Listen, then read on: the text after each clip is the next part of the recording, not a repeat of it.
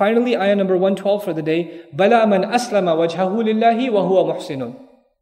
However, rather, on the contrary, not anyone just enters paradise, the one who submits his face before Allah. Allah didn't just even say that he's Muslim. Man kana musliman. He says, Man aslama wajhahu lillahi. Who, who submitted his face to Allah. Now, submitting the face to Allah, you know what that's an image of? It's an image of sajda. The imagery in the ayah is that of sajda. And what had happened among many branches of al-Yahud wa Nasara is, of the ibadat that they had abandoned was which one? They had, they had abandoned sajda. They had abandoned sajda. Very few denominations among them still have sajda. They still do. Some Jesuits do. Some, some clans of the, the, the, Christians in, in Israel, for example, have sajda. Some Orthodox branches of Judaism still have sajda. But the vast majority of them don't have sajda anymore. The first thing Allah calls them to is sajda.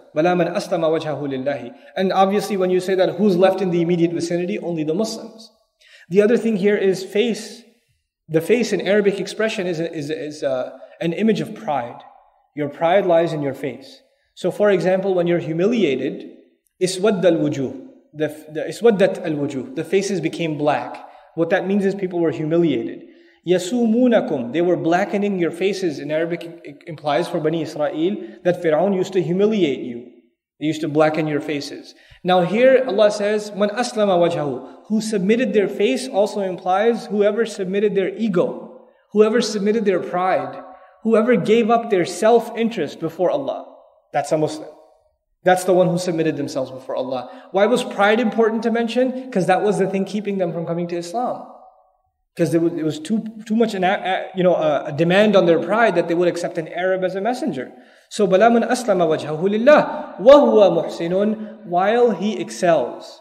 In other words, the word muhsin here, implying the messenger's definition, sallallahu alayhi wasallam, and ta'bud Allah ka'annaka tarahu, right? That you worship Allah as though you see Him.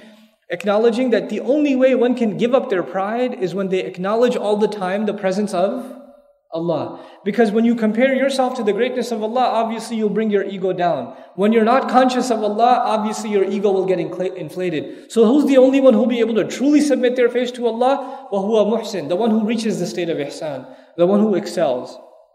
فَلَهُ أَجْرُهُ عِنْدَ رَبِّهِ Then he alone, he exclusively will have his reward, his compensation with his master. وَلَا خَوْفٌ عَلَيْهِمْ وَلَا هُمْ يَحْزَنُونَ And no fear will be upon them, nor will be the, they be the ones to grieve. The ayah went from singular to plural immediately. The first part was, you know, فَلَهُ أَجْرُهُ عِنْدَ رَبِّهِ He will have his reward with his master. Then he says, وَلَا خَوْفٌ عَلَيْهِمْ وَلَا هُمْ يَحْزَنُونَ This is a beautiful transition. In dunya, you may be alone in your efforts. You may be alone in coming to Islam. And of course, the Bani Israel, they're not gonna, they didn't come to Islam in groups. They came one by one. So they might stand alone. But when they come into the community of believers, they're not alone. They are plural. And their reward, on Judgment Day, the reward, by the way, is individual.